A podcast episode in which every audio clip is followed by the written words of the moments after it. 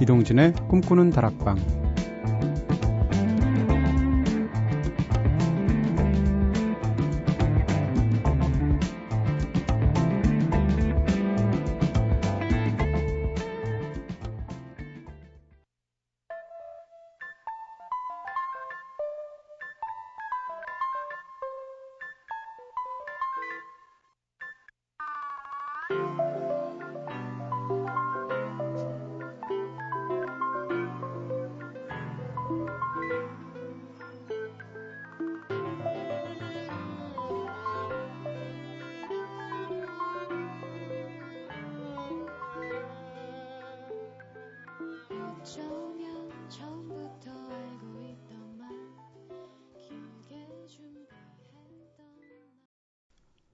안녕하세요. 이동진입니다. 이동진의 꿈꾸는 다락방 오늘 첫 곡으로 들으신 노래는 캐스커의 노래 2월 들으셨습니다. 해마다 2월 되면 이 노래 한 번씩 들어줘야 됩니다. 네. 캐스커 노래들 좋은 노래 참 많은데 개인적으로 제일 좋아하는 캐스커의 노래가 2월이에요. 그래서 특별히 선사해 드렸고요. 그러고 보니까 오늘은 용진 씨 노래 꿈다방에서 두 번 듣게 되겠네요. 잠시 후에 나오는 로고송하고 한번 비교해 보시고요. 자, 오늘부터 설 연휴 시작되죠. 이번에는 설 연휴가 좀 짧아서 미리미리 귀성길 서두르시는 분들, 네, 많을 것 같고요. 짧은 만큼 더욱 알차고 즐겁게 보내시기 바랍니다. 어, 오늘도 변함없이 꼬리에 꼬리를 무는 꼬꼬수다로 시작해 보겠습니다. 어제는 내 휴대전화 배경화면에 대해서 이야기해 봤죠. 근데 배경화면은 사실 내가 직접 찍은 사진들 중에서 멋진 사진들로 설정해 놓는 경우가 꽤 있죠. 근데 반대로 너무 흉측하거나 부끄러워서 갤러리 폴더에만 살포시 저장하고 있는 사진들도 있을 텐데요. 그러면 오늘은 나의 휴대폰에 저장된 가장 엽기적인 사진들은 어떤 사진들이 있는지 한번 이야기해 보면 어떨까 합니다. 여러분의 재미있는 사진 이야기들도 많이 보내주시고요. 말하자면 오늘 주제는 흑역사가 되겠네요. 흑역사. 네.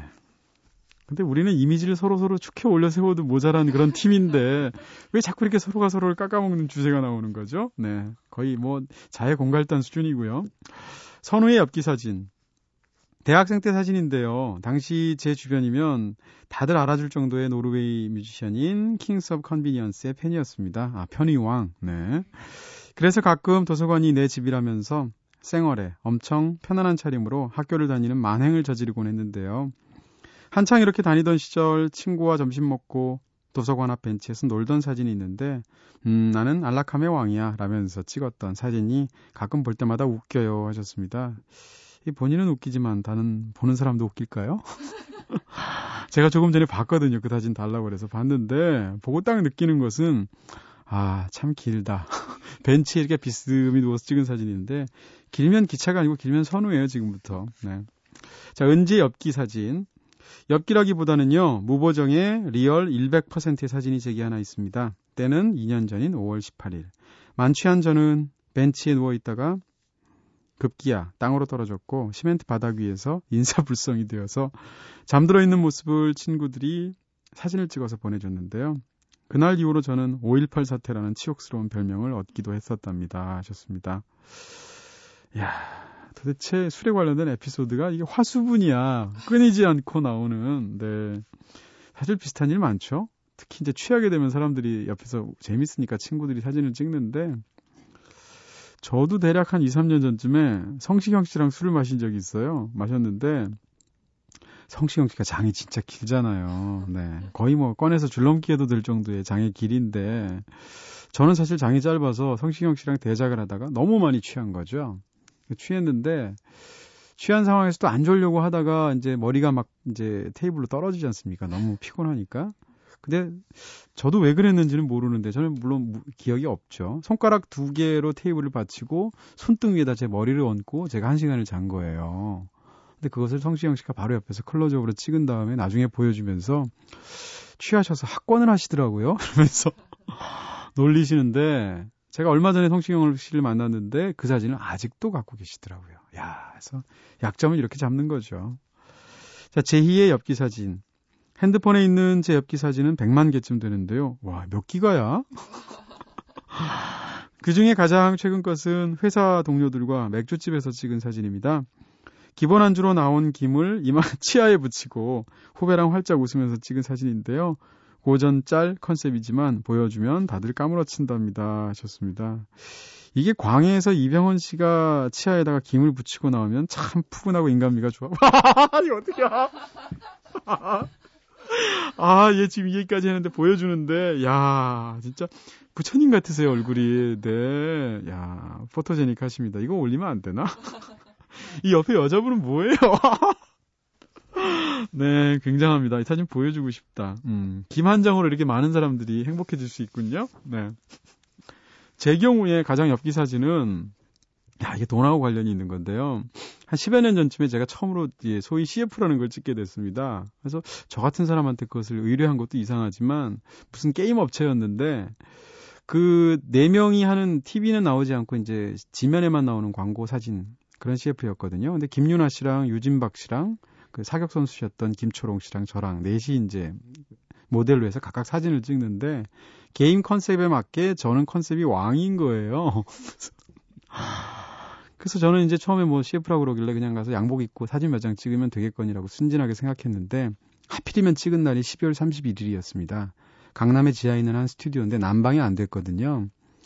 근데 왕 컨셉으로 해야 된다니까 가져온 소품으로 왕관을 갖고 왔는데 제 머리가 너무 작다고 생각하셨는지 왕관이 너무 작은 거예요. 그래서 그걸 머리로 억지로 끼워서 머리가 너무 아픈 상태에서 옷은 나중에 CG로 그려 넣어야 한다면서 우통을 벗으래요.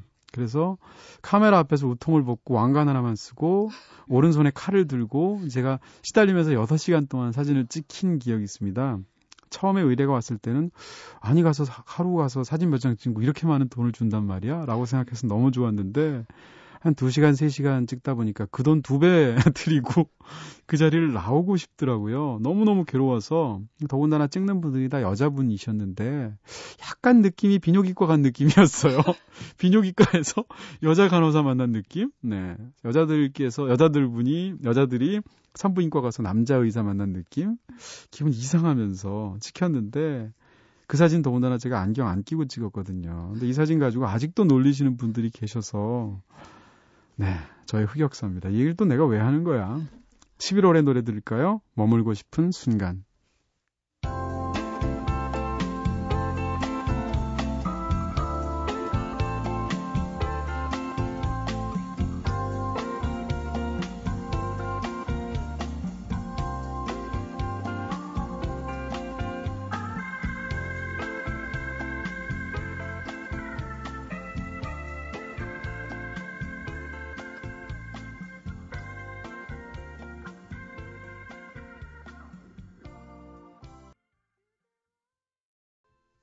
11월의 노래 머물고 싶은 순간 들으셨습니다. 오늘은 시작을 2월이란 노래로 하고 두 번째 노래는 11월의 노래 듣고 네 기분 좋은데요. 자 여러분께서는 지금 이동진의 꿈꾸는 다락방 듣고 계십니다. 꿈다방 앞으로 보내주신 이야기들 함께 나눠볼게요. 꿈다방 게시판으로 송하은님께서 안녕하세요 동진 오빠야 이거 가로 하시고 대구 사투리로 읽어주세요 하는데 동진 오빠야를 대구 사투리 동진 오빠야 이래야 되나요? 처음으로 본, 본방 사수하면서 글을 써봅니다. 시간상의 어려움도 있었지만 늦가기 청취자라서요. 팟캐스트로 들으면서 역주행하던 중에 드디어 어제 따라잡았, 따라잡았습니다.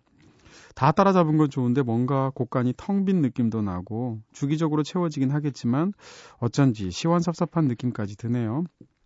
새벽 2시. 평소에는 당연히 자는 시간이겠지만 월요일 아침 온 세상이 하얗던 날 계단에서 미끄러져서 엉덩방아를 찌은 탓에 허리가 영 욱신욱신 거려서인지 아니면 많이 마신 커피 탓인지 잠이 안 오네요. 애구구 일요일엔 집에 하루 종일 있느라 나오니까 눈이 정말 많이 왔더라고요. 출근하려고 문 밖을 나서서 잠시 멍하니 밖을 보는데 눈 사이에 흔한 길고양이도 아닌 터키쉬 앙고라 고양이가 도도하게 서서 저를 보고 있는 게 아니겠습니까?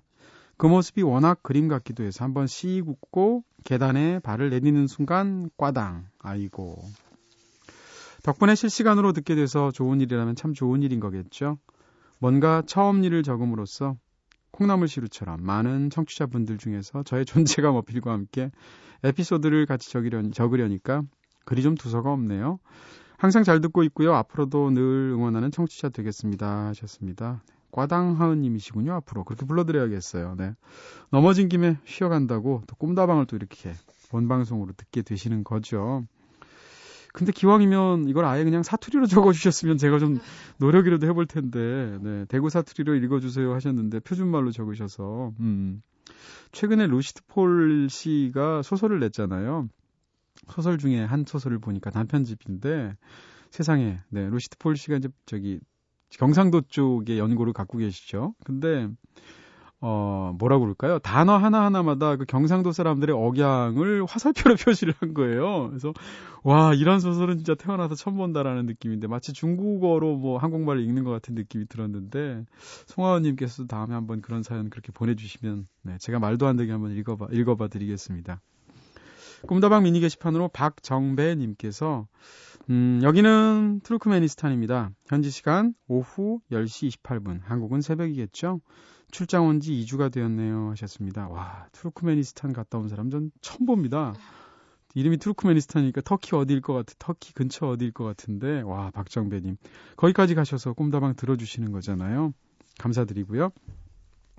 꿈다방 미니 게시판으로 최영란님께서 동진 DJ 오늘 학원에서 요리하다가 손가락 베었어요. 호 해주세요. 호. 문자로 6279님께서 2월에 친한 친구 생일이 4명이나 있네요. 게다가 제 생일까지. 학생이라서 돈도 부족하네요. 돈 이러셔야 되나요? 네, 아, 쿨하게 하려고 그랬는데 안 되네. 네. 아, 진짜 자기 생일에, 자기 생일에도 돈이 들지 않나요? 그쵸. 선물 받고 음식값은 자기가 내는 거니까. 진짜 2월에 적자시겠어요, 6279님? 저도 겨울 아이인데 겨울에 생일인 사람 참 주변에 많은 것 같고 제 경우는 또 하필이면 1월 초예요. 근데 그때가 되면 요즘은 괜찮지만 중고등학교 시절에는 방학 한 중간이잖아요. 그러니까 나는 분명히 지난 초가을에 친구한테 선물했는데 친구는 1월 초에 선물 안 하는 거예요. 그랬던 네 아쉬웠던 기억이 나네요.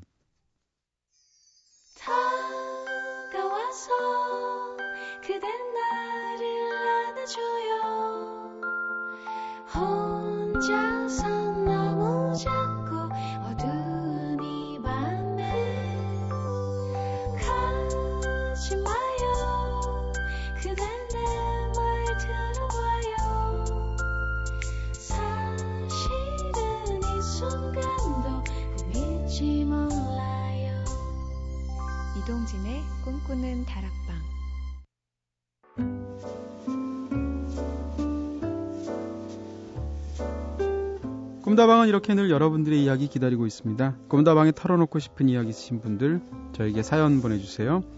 휴대전화 메시지는 샵 8001, 단문은 50원, 장문 100원, 정보 용료입니다. 무료인 인터넷 미니 스마트폰 미니 어플 꿈다방 트위터로도 참여 가능하시고요. 네. 과당하우님의 신청곡이죠.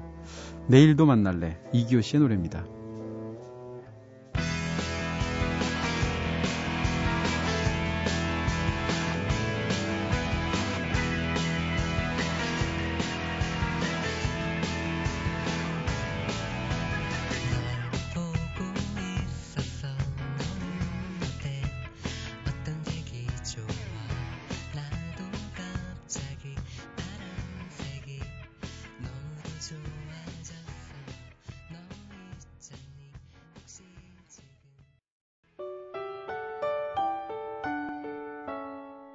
새벽 2시 이동진의 꿈꾸는 다락방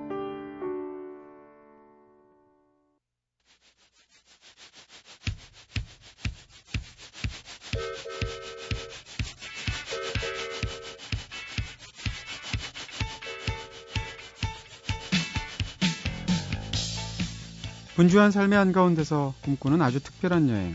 오늘 밤 우리 함께 떠날까요? 세계로 가는 기차.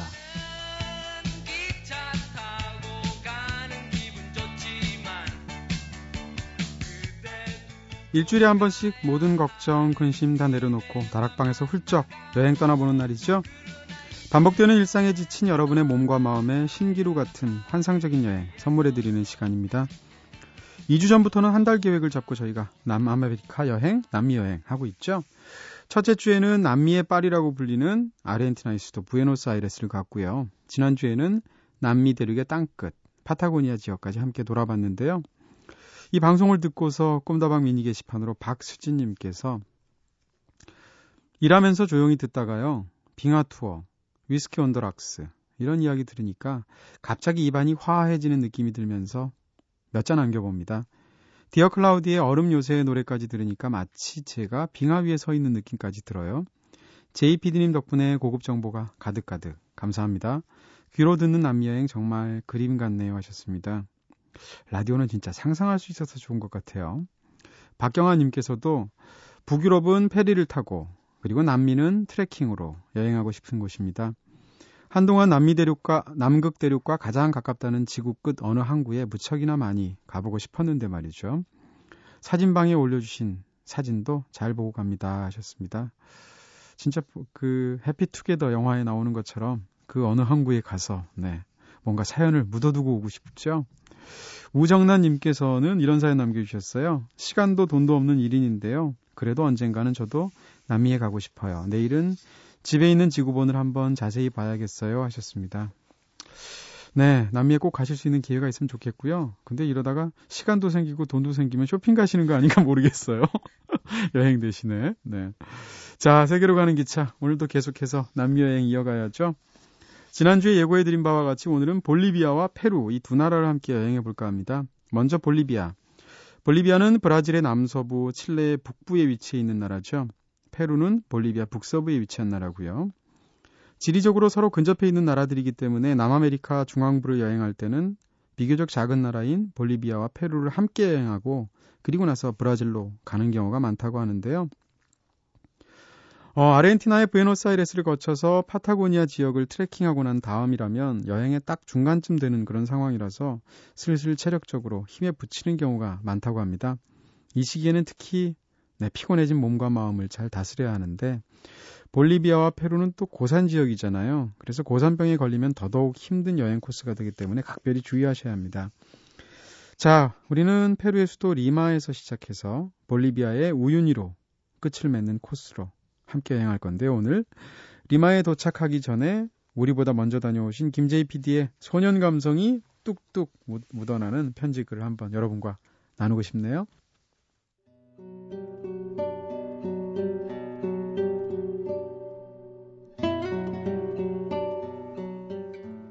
부에노스아이레스에서 페루 리마로 향하는 비행기 안입니다.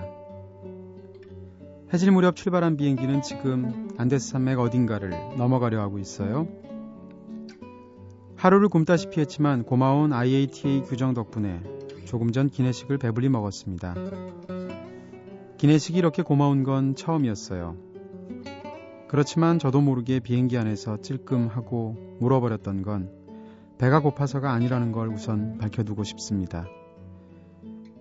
치킨과 향이 강한 밥, 그리고 모닝브레드 한 쪽과 아몬드 쿠키, 그리고 맥주를 한 캔 먹었죠.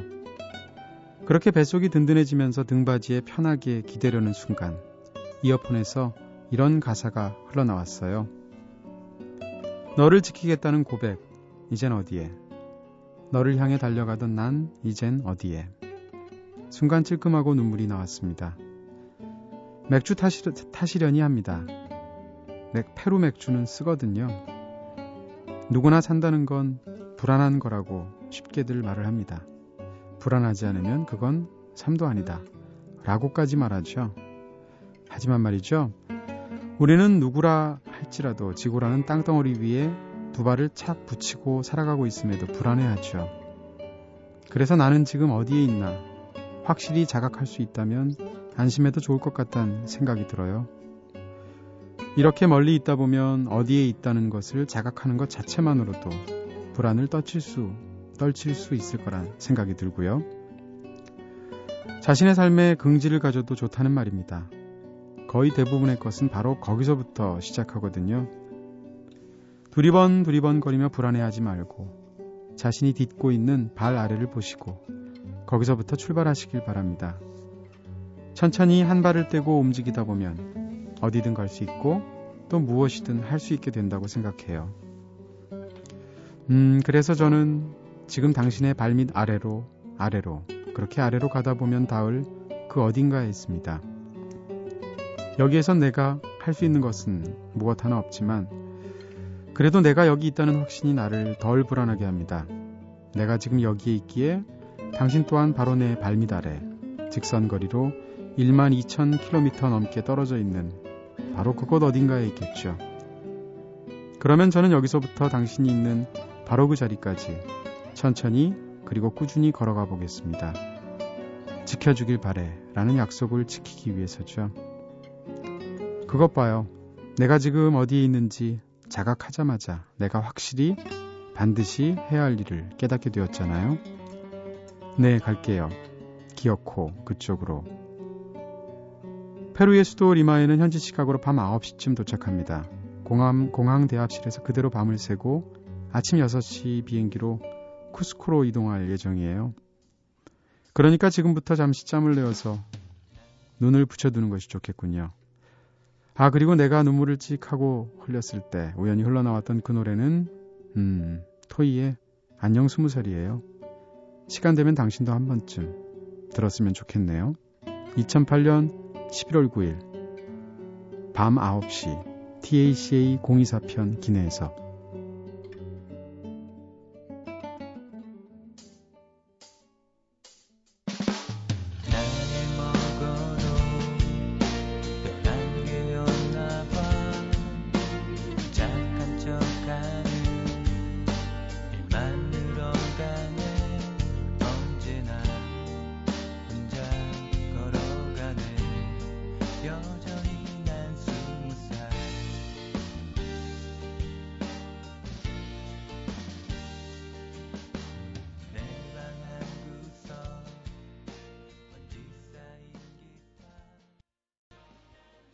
토이의 노래 안녕 스무 살 들으셨습니다.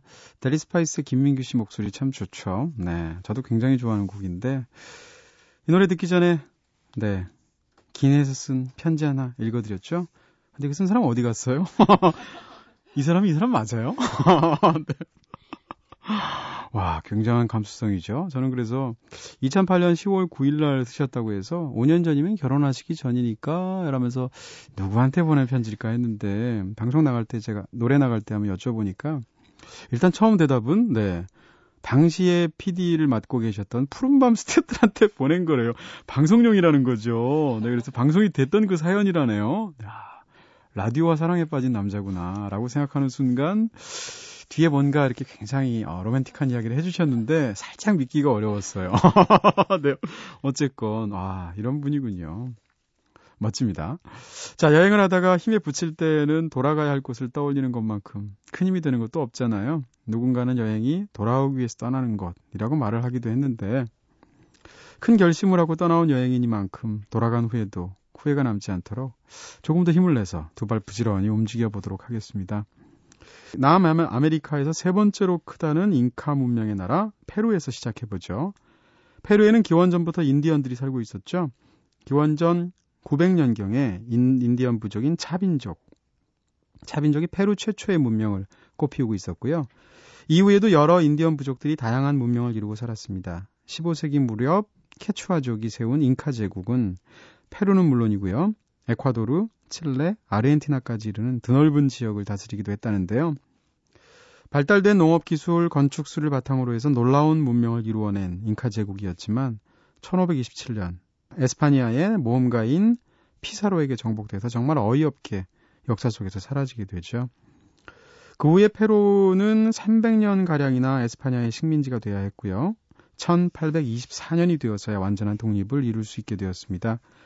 오랜 지배를 받아서 그런지 페루는 토착 문화와 에스파냐 문화가 서로 공존하기도 하고 혼합되기도 하면서 매우 독특한 문화를 지금 이루고 있죠. 그러면서 한편으로는 남아메리카에서 유일하게 4천년 넘게 고대 문화유산을 간직한 나라기도 한데요. 특히 페루를 통일했던 잉카 제국의 놀라운 문명을 고스란히 보여주는 유적으로 안데스 산맥에 있는 마추픽추 워낙 유명하죠. 자, 그럼 페루 수도이자 남미의 현관이라고 할 수 있는 리마에서부터 차근차근 여행 시작해 볼게요. 리마는 고대 유적지와 식민 시대의 건물들 그리고 현대 도시가 공존하는 매력적인 도시인데요. 남미 대륙에서 파낸 막대한 양의 은이 이곳을 거쳐서 에스파냐로 옮기게 됐습니다. 그리고 또 그 흔적으로 남은 유럽풍 건축물은 지금 유네스코 세계문화유산으로 지정이 되었는데요. 특히 아르마스 광장 주변에 있는 대통령궁이나 대성당, 교회와 수도원들이 밀집되어 있는 곳이라서 식민지 시대의 느낌을 그대로 받기에 참 좋은 장소입니다. 그리고 아는 만큼 보이고 보이는 만큼 사랑하게 된다라는 유명한 말이 있죠. 쿠스코의 마추픽추 그리고 나스카의 나스카 라인을 직접 감상했다고 해도 문화의 배경을 잘 모르면 사실 그만큼 다가오는 감동이 줄어드는 것도 사실인데요. 리마에는 다양한 유물들을 한자리에 모아놓은 훌륭한 박물관들이 참 많습니다. 잉카 문명을 제대로 만나러 가시기 전에 리마의 박물관에 들려서 페루의 역사와 문명을 이해하고 가시는 것도 참 좋은 방법이 아닐까 싶고요. 자, 박물관에서 미리 예습 충분히 하셨다면 그 다음에는 고대의 수수께끼가 남아있는 메마른 해안의 사막 도시 나스카로 이동해 보겠습니다. 이곳은 기하학적인 선에서 동물이나 사람을 형성한 그림까지 장장 310km에 걸쳐서 그려진 지상화, 나스카 라인으로 유명한 곳이죠. 독특한 농사 기법 그리고 도예 기술을 가지고 사막의 문화를 꽃피웠던 나스카인들이 정체불명의 그림을 사막 위에 남겨놓은 채 어느 순간 사라져버렸다고 하는데요. 이 지상화는 상공에서만 선명하게 볼 수 있기 때문에 경비행기 투어가 인기라고 합니다. 자, 노래 한 곡 듣고 와서 잉카 문명의 상징인 마추픽추와 함께 이동해 볼게요. 음, 1965년도에 결성되어서 지금까지 활동하고 있는 페루와 볼리비아의 안데스 인디오들에게 가장 인기 있는 밴드라고 해요. 로스 카르카스의 노래 간시온 파라 미 이하 듣겠습니다.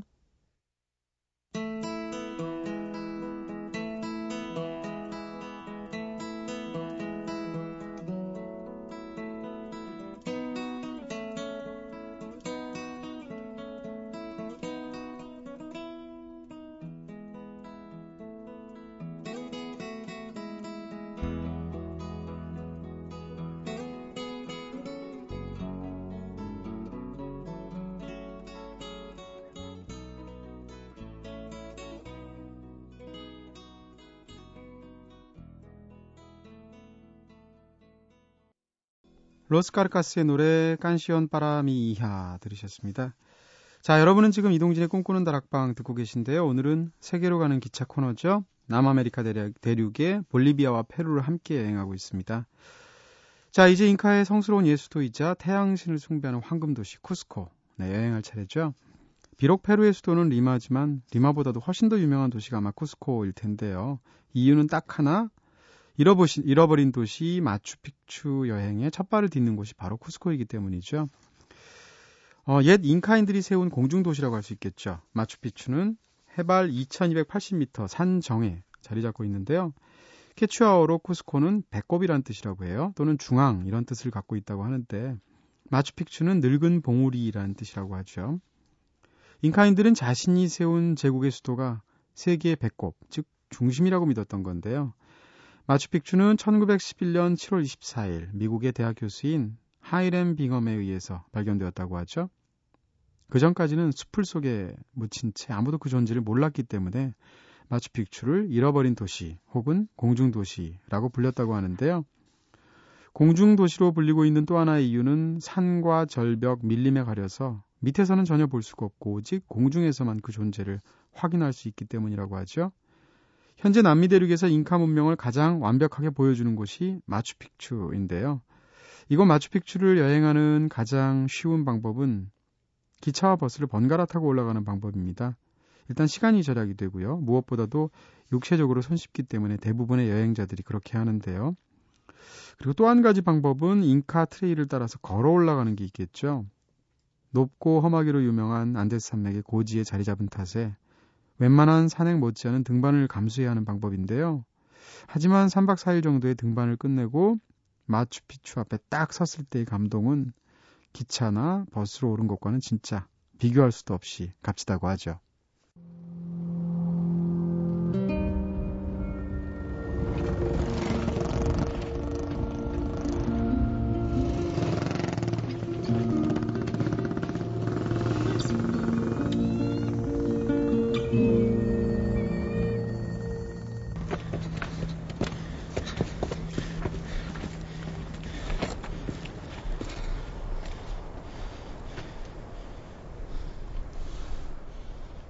네, 지금 듣고 계신 영화 바로 청년 시절 체 게바라의 남미 여행기를 영화화했던 작품이죠. 월터 살레스 감독의 모터사이클 다이어리 중에서 체 게바라가 마추픽추를 둘러보면서 잉카 제국의 후손들을 떠올리는 장면이죠. 함께 감상해 보시죠. Una revolución sin tiros. No, está loco, mierda.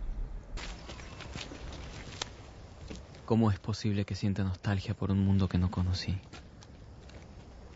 ¿Cómo se explica que una civilización capaz de construir esto sea arrasada para construir esto? 유적지를 둘러보면서 체 개발하는 안타까운 듯이 이렇게 말합니다. 본 적 없는 세상이 그리울 수도 있나요? 한 문명을 세우기 위해서 어떻게 다른 문명을 처참하게 파괴할 수 있다는 건지요.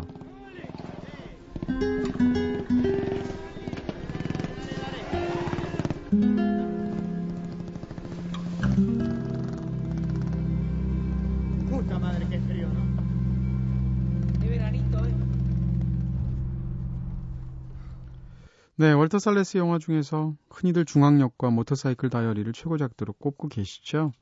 저도 영화 보고 나서 감명을 받아서 어, 예전에 이 코스로 한번 그대로 여행을 해볼까 구체적으로 계획을 세운 적도 있어요. 영화를 보시다 보면 아르헨티나에 시작해서 베네수엘라로 끝나는 여정인데 그걸 한번 고스란히 밟아보면 어떨까. 네, 결국 가지는 못했습니다. 자, 마추픽추를 다 둘러보셨다면 이제 세계에서 가장 높은 지대에 위치하고 있는 티티카카 호수, 또 볼리비아의 국경을 접하고 있는 도시 푸노로 가볼게요. 푸노는 페루의 최남단인 안데스 산맥의 중앙에 위치하고 있는데요. 케추아어로 띠띠는 퓨마를, 까까는 호수를 뜻하는 말이라고 하죠. 이곳은 우리나라 백두산 천지처럼 잉카의 창조 신화가 태동한 신성한 지역인데요. 구름과 맞닿은 하늘빛 거울이라고 불리는 이곳 티티카카 호수에는 갈대로 만든 인공섬으로 가장 유명한 우로스섬, 그리고 잉카 시대 이전부터 이어져 내려오는 원주민들의 독특한 생활 양식이 그대로 간직되어 있는 따킬레 섬. 네, 대표적인 섬들이 있죠, 이런. 당일에서 1박 2일까지의 투어 코스가 있다고 하는데요. 자, 그러면 이제 노래 한 곡 듣고 와서 볼리비아로 넘어가 보도록 하겠습니다. 볼리비아의 국민 가수라고 하죠. 하차 말쿠의 셀렉시온 데 꿀야과다스.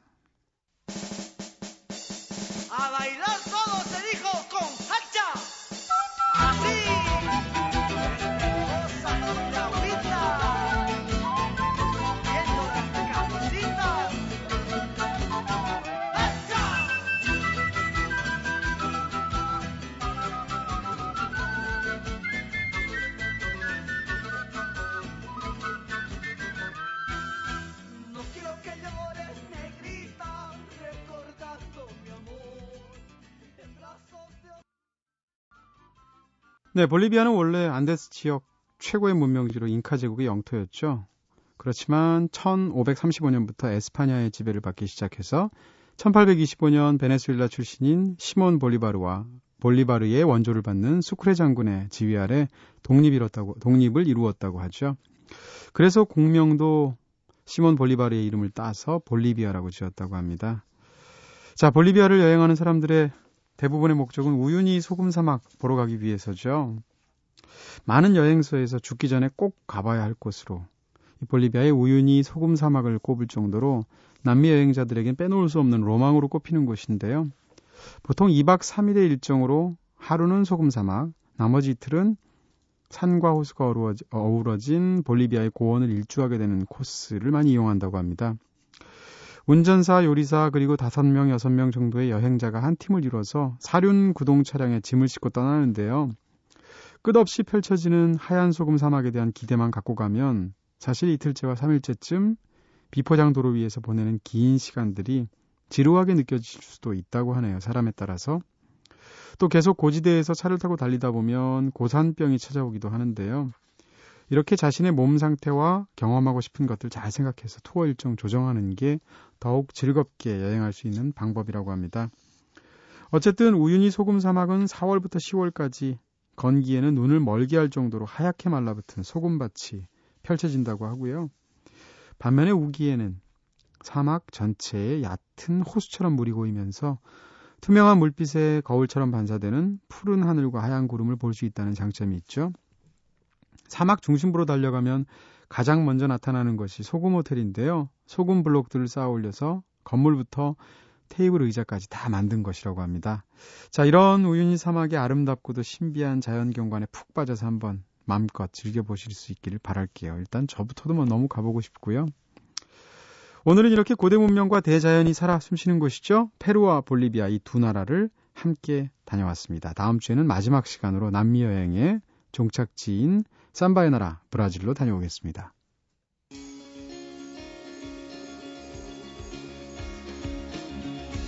영화, 책, 여행, 음악이 있는 시간.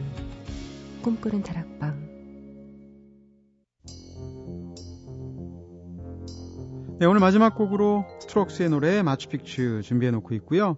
내일은 특별한 손님과 함께하는 설날 특집 준비해 놨거든요. 어떤 분이 나오실지 기대해 주시고요. 지금까지 연출의 김재희, 구성의 이은지, 김선우, 저는 이동진이었습니다. 꿈다방 오늘은 여기서 불 끌게요.